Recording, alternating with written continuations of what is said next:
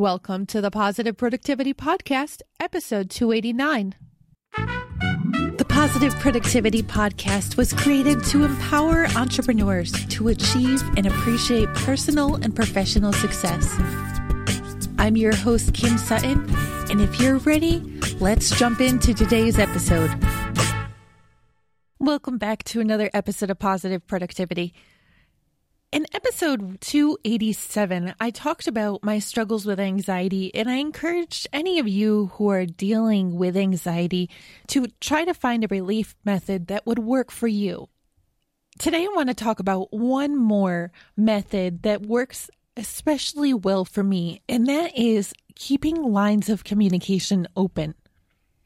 So many times in my personal life, as well as in my professional life, I have been struggling with issues with other people, but rather than having conversations with a person about what I was struggling with, I decided to keep it bottled up inside.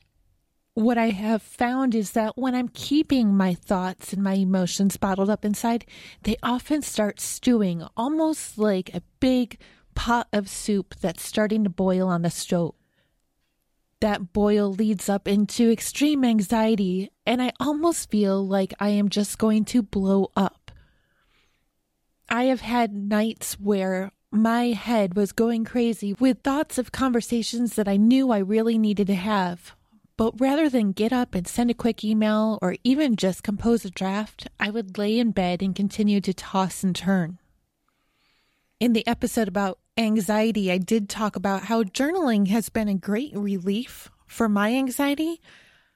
Journaling is often only for internal struggles that I am facing and not external. While I can journal about struggles that I'm having with other people, it's not addressing the issue head on. And more often than not, those conversations with the other person are absolutely necessary. And that's why we need to keep the line of communication open. I've run into so many people who, when they do open up their lines of communication, they right away get very offensive or defensive rather than trying to have a calm conversation. This is not good. Every single conversation that we enter needs to be approached gently and cautiously. And by cautiously, I don't mean that we need to be scared of the conversation. What I mean is that we shouldn't go in looking to attack the other person straight from the get go or at all. Often there has been a simple miscommunication that has stewed into something much bigger. But if we can just take a step back and address the other person calmly, then often the situation can work itself out. I have found in my relationship with my husband, Dave, that communication is a must if we're going to not only survive, but thrive. But I've also found that there are times that I need to keep what I'm feeling in just because when the emotion initially hits me, I know that I can either scream or take a step back. Thankfully, over the last seven years, Dave has realized that when I just look at him, parse lips, and am quiet, he knows, okay, she just needs a little bit of time to herself. Unfortunately, it's really difficult to do that in this digital age where we aren't looking at the other party all the time. Sometimes we can push and prod and just keep on poking at people until they do respond, and often the response that we get is not the one that we want. By poking and prodding people, often we get that offensive or defensive response in return. And although we want to keep the lines of communication open, sometimes we need to put our thoughts out there and give the other party time to compose their own thoughts and respond.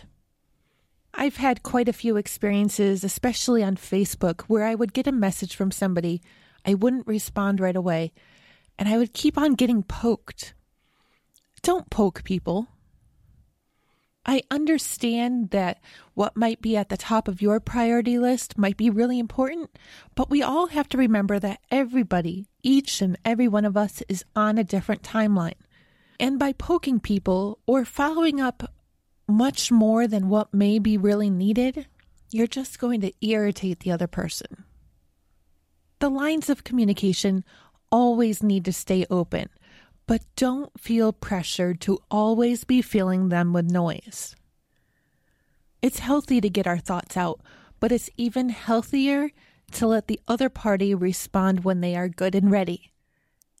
Now, with all this said, go forth and make it a positive and productive day. Have you requested your seven day free version of the Positive Productivity Planner yet?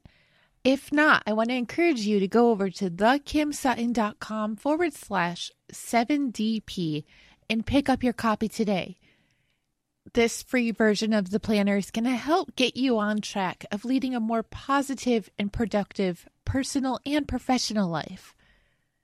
Again, you can get your copy at thekimsutton.com forward slash 7DP.